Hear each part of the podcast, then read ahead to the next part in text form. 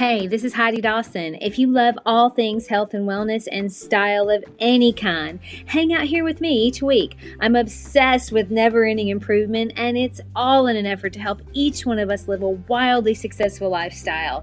Subscribe today so you don't miss a thing. Hi, guys. Welcome to episode 270 of the Wildly Successful Lifestyle Podcast. Relationships are just the best, aren't they? I say that laughing because I think also relationships can sometimes be the worst. And a lot of times the relationships that we have can be a little bit of both, right? You know, it's true because we're human. We have natural human reactions. And we have varying ideas of how things should be. A lot of a lot of that has to do with how we're brought up. Now, out of all the people in the world, outside of our blood relatives, of course, we pick a few people that were like, hey, I like you. Let's hang out like a lot. and if it's your partner, then you even decide you're going to live in the same house and sleep in the same bed every night forever. It's kind of an interesting thing if you think about it. Now, I love being married and I love my friends and I love my family too. It brings a lot of joy to my life, but sometimes it does bring pain too. I mean, maybe someone hurts your feelings, or they forget your birthday, or they do something terrible. And now you carry around this grudge that never feels very far, far from the surface. Do you ever have, do you have any of those? Maybe you have some now. You can go around like that for a little while, but eventually it either goes away because you've decided to let it go, or it grows because you keep talking about it or keep thinking about it. There's this phrase that used to drive me nuts. it's, it's kind of a question, but it's it's uh, it's this: Do you want to be happy or do you want to be right? that question used to rub me so wrong. I was like, that's not even fair. It's not that I'm trying to be right. I'm just not trying to be someone's doormat. I mean, I felt like that was such a wrong statement or question because what if you are right? What if you feel deeply wronged? Shouldn't that person be punished? I mean, me letting someone who wronged me off the hook doesn't seem fair. I want to be mad at them. they deserve for me to be mad at them. Because if I didn't stay mad, then they won't know how wrong they were. Talk about having a chip on your shoulder. I had one about that question for sure. But I was missing the entire point, which probably meant maybe I wasn't ready to hear it. You see, it doesn't make the other person right if you're the bigger person and you let something go or if you just forgive someone in your heart, that doesn't make them right. And you're not saying what happened is okay. It simply means you're not letting yourself be a victim to your ego any longer over this. Because your inner guidance system, it has a different view of it. Your ego is what wants to hang on to it. Forgiveness is not always deserved by that other person, but it is always deserved by you. That's one way you can have your own back is forgiving even when it's not deserved because it will free you of a big burden. Now, I've had friends all my life that other people could not stand to be around. Some anyway. And most of the time it's because I sort of let things roll off my back pretty easily. I don't hang on to grudges, I forgive quickly. Every once in a while, though, the bad will start to outweigh the good. And I have to distance myself a little bit. I have to make sure that I'm taking care of myself. For a while, I used to think that I was tolerating some things because I was optimistic that things would change. But when they didn't, I had to have my own back. You always have to have your own back. If someone is bringing you down, it isn't your job to bring them up. No matter how hard you try, in fact, you can't. That old saying, lie down with dogs, get up with fleas, it's a good one. Because a dog with fleas doesn't all of a sudden have no fleas if he hangs out with a dog that has no fleas. That's not how it works.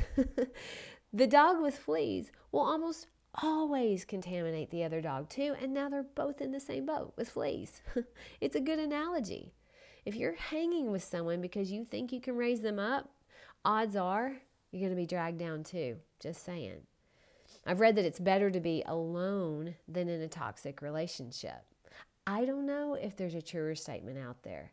There may be an equally true statement, but not more true. When you're in a relationship, whether it's with a friend or a partner or a family member, even, if it's toxic and it's constantly weighing you down, constantly the source of anxiety or drama or sadness, what's that doing to you long term? You're picking up fleas left and right.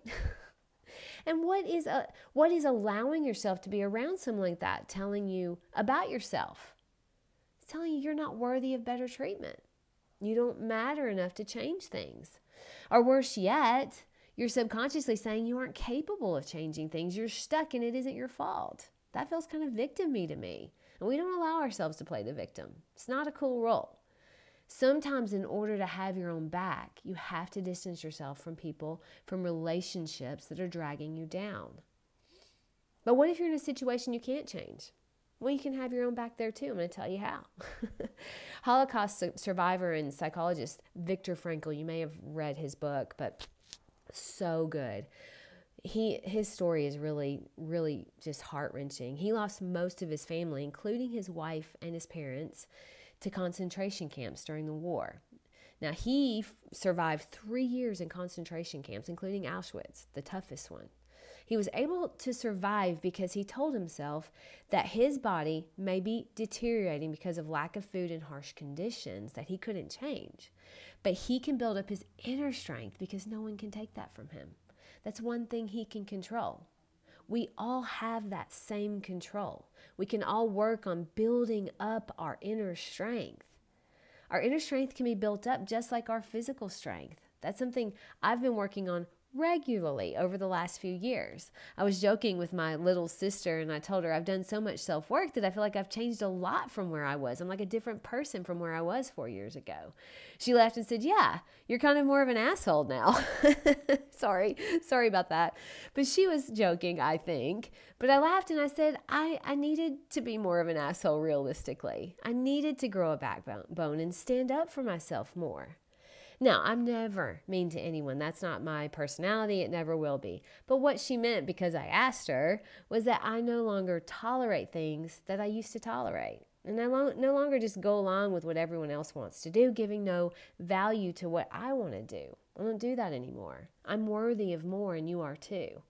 And some people may not like that, and they say, they'll say you've changed. And to that, I say, good. If you haven't changed, then that means you haven't grown. And if someone isn't on board with you growing, well, that's something they're going to have to get used to, isn't it? Especially if you keep listening to my podcast. And look, I'm not saying take a blowtorch to your friend group or your family if they do something that hurts you, because friends and family are going to disappoint you and upset you. And you're going to disappoint them and upset them. So just know that. What I am saying is to be mindful of your own peace, especially in relationships. Know when a relationship is doing you more harm than good. And that doesn't just go for your friends, it also goes for your blood relatives. Sometimes we think because someone is family, we just have to put up with how they treat us. No, no, you do not. You do not have to do anything of the sort. Maybe you need to stand up for yourself a little more, have your own back. And it doesn't have to be a big drama or a big conversation. You just have to make a decision that you're worthy of being treated well. And if it's a situation that isn't going to change, then you have to change something inside you. You have to work on your inner strength. Remember, I love this statement Wayne Dyer always says change the way you look at things, and the things you look at change. So, hanging on to a grudge hurts you more than it hurts anyone else. This is a true statement. Forgive for yourself, even if you don't think they deserve forgiveness, you do. And if you're in a situation you can't change, Change the way you look at it, and it has to change. Also, work every day on building your inner strength. I do this through meditation, through journaling, positive input, and limiting negative input. The quickest way for me to be a Debbie Downer is by paying attention to the news, just FYI. Let that go. And finally, optimism can be learned. One way you can start is by starting the day telling yourself, Today's going to be a good day. It's one of my favorite things to do. I love that. My challenge to you guys this weekend is to evaluate your relationships. Where do you need to stand up for yourself more? Where do you need to change the way you're looking at something? Is there a relationship that could use a little bit of distance? And finally, where do you need to forgive? Even if it's just for you, because they may not deserve it, but you do. Share this episode with three people. You know they need to hear it. I love you guys. I'll talk to you in a few days. Don't forget to subscribe and share with your friends because we're just going to keep going bigger and better places together, and I love that about us. Talk to you in a few days.